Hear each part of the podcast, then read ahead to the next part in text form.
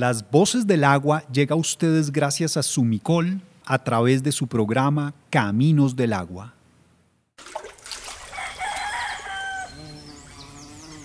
Buenos días, tardes o noches, dependiendo de la hora en que nos escuchen, gente alegre de Arcabuco. Reciban un saludo desde esta sala donde nos encontramos para acompañarlos con nuestras voces. En este sexto episodio de Las Voces del Agua estaremos con ustedes Alex Cuaresma y Soraya Buitrago para reflexionar acerca de nuestras relaciones con el territorio y de la importancia del trabajo en equipo.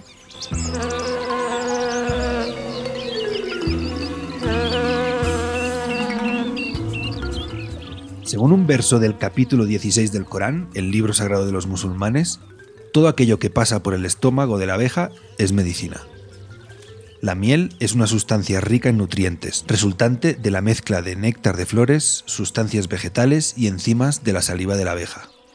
Para producir tan prodigiosa sustancia, las abejas trabajan organizándose en sus colonias, con labores específicas asignadas a cada miembro y con mecanismos de comunicación tan sofisticados como la danza de las obreras, cuyo descubrimiento le permitió al biólogo austríaco Karl von Frisch, o como se diga, recibir el Premio Nobel de Medicina en mil novecientos setenta y tres. Qué interesante lo de la danza de las obreras.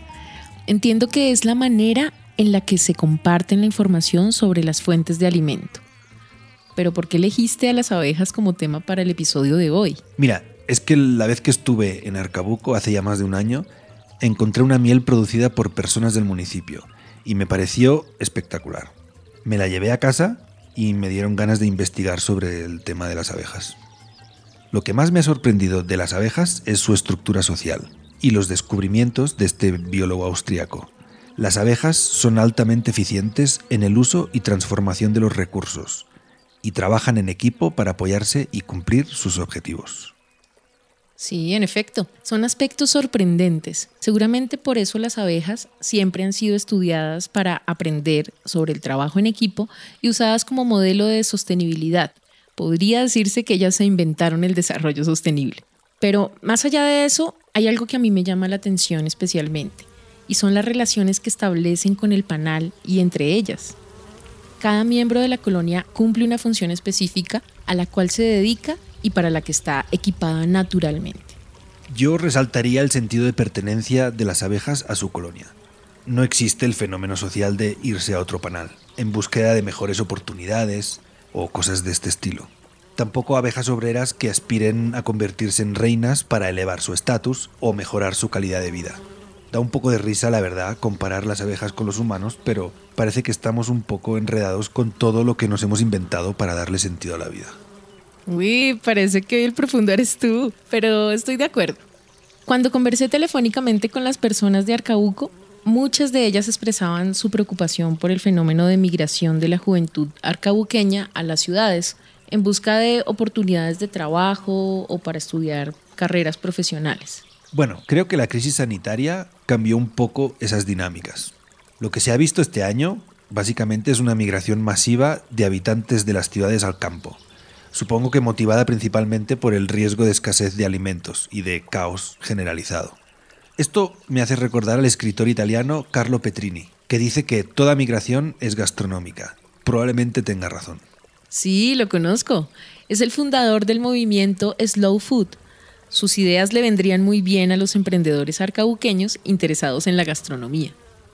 Volviendo al tema de las relaciones con el territorio, quiero que escuchemos a Esperanza Mejía, la rectora de la institución educativa Alejandro de Humboldt, quien con su trabajo ayuda a transformar la visión de los jóvenes arcabuqueños sobre su entorno. Vamos a escucharla.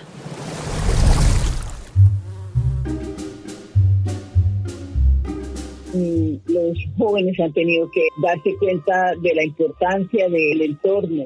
Los que antes menospreciaban porque estaban en el campo, ahora se sienten orgullosos de tener su parcela en el campo, de respirar aire puro, de poder escuchar los ambientes, el, el, el contacto directo con, con la madre tierra. Yo le decía a los padres de familia, por favor, no vendan las tierras. ¿Cómo se les ocurre vender la tierra? Que usted tiene un tesoro en sus manos y lo están vendiendo para luego irse a lavar los platos de la gente que monta un hotel en las fincas que ustedes están vendiendo. No lo hagan. Por eso es tan importante la educación. La educación es el camino para poder saber qué es lo que tienen. El campesino no piensa que solamente es sembrar la papa o la verdura y que hasta ahí llegó.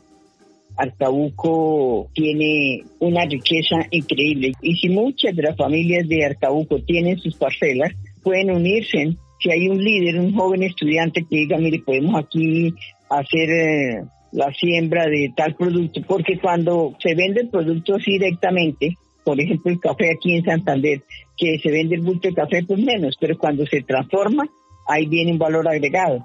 Lo mismo allá en Arcabuco, allá la papa la venden por bultos y, y la compran eh, papa margarita, y lo de una papa se lo venden empacado a cinco mil pesos. Lo de una papa, no creo que haya una papa en un paquete. Si nosotros en Arcabuco tuvieran esa mentalidad, bueno, pues tenemos toda la papa, ¿por qué no ponemos aquí nosotros una, una competencia a, a margarita? ¿Cierto? Por ejemplo, el campo tiene que fortalecerse porque la gente está buscando el, el campo para no estar ahí, entonces uno debe sembrar sus propias cosas. Estamos volviendo a la cultura de, de alimentarnos sanamente, desde las verduras, las frutas, eh, menos carnes, como unos, como yo fui criada en ese, en ese ambiente, todo natural. O sea, la vaca se ordeñaba y se tomaba la leche, eh, o las cabras. Eh, lo único que se compraba en la finca donde nosotros vivíamos era la sal, el resto todo se producía ahí en la finca, todo, absolutamente todo. Totalmente de acuerdo con la rectora sobre su propuesta de procesar la materia prima, que por cierto abunda en Arcabuco. Ningún país del primer mundo exporta sin antes procesar sus materias primas, si no, estarían creando empleo en el país comprador y desempleo en el suyo. Creo que esos países alcanzaron todo su potencial gracias a que sus habitantes comprendieron la importancia de participar en los procesos, de conocer sus fortalezas y debilidades y sobre todo de trabajar juntos, encontrando cada uno su función, así como las abejas de una colmena. Lo que más me gusta de la labor de la señora Esperanza es que invita a los jóvenes de Arcabuco a encontrar su lugar en los procesos que se adelantan en el municipio, a permanecer en su territorio y a desarrollar sus propios proyectos, lejos de la rutinaria y saturada ciudad. Pues yo creo que es verdad que ya empieza a estar un poco oxidada esta visión de emigrar a las ciudades en búsqueda de oportunidades. Primero porque después de todos estos capítulos está clarísimo que en, en Arcabuco hay muchas oportunidades y, y se están moviendo muchas cosas. Y segundo, porque ya estamos en la era digital, entonces no es necesaria la parte física del asunto para emprender o hacer cosas.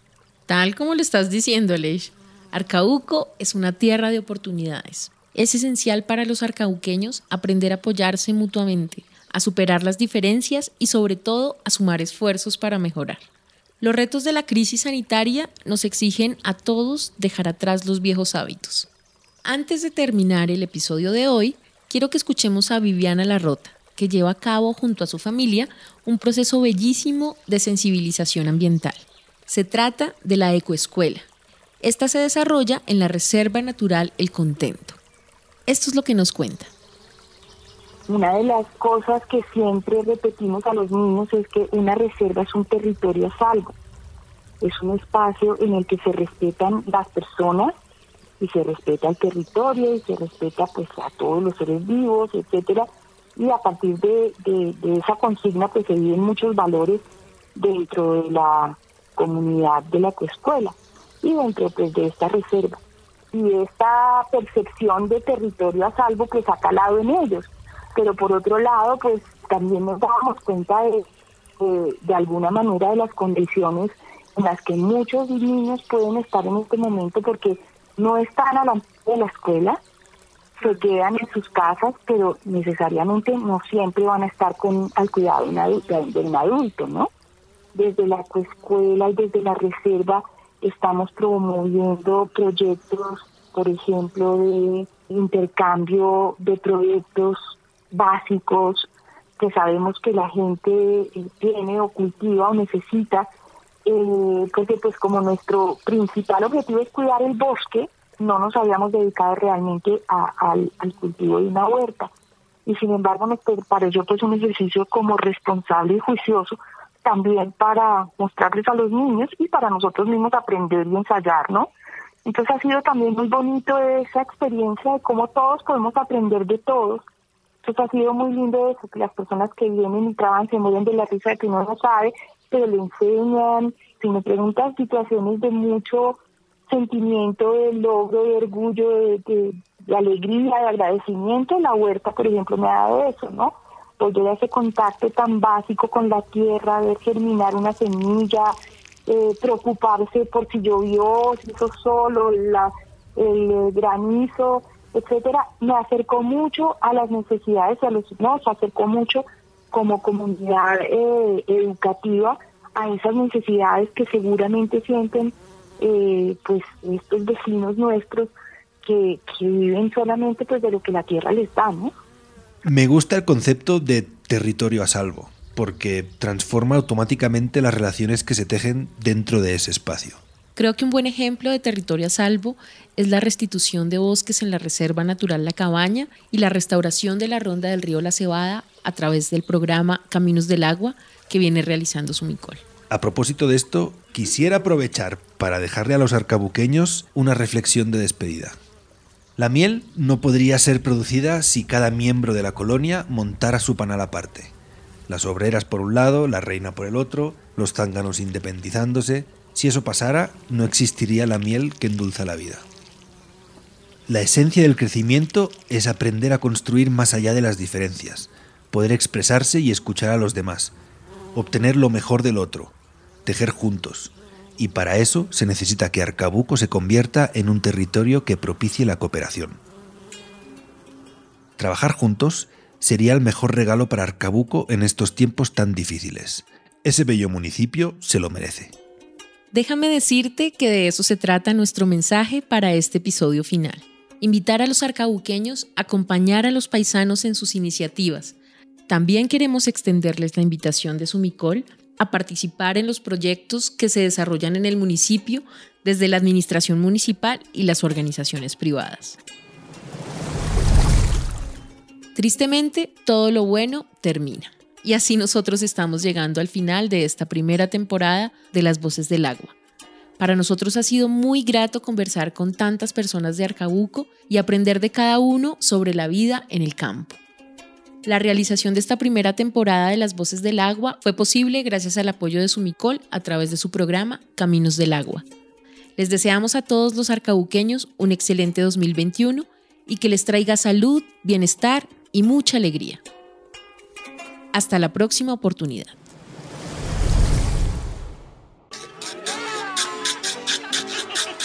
Hasta aquí llega el capítulo de hoy.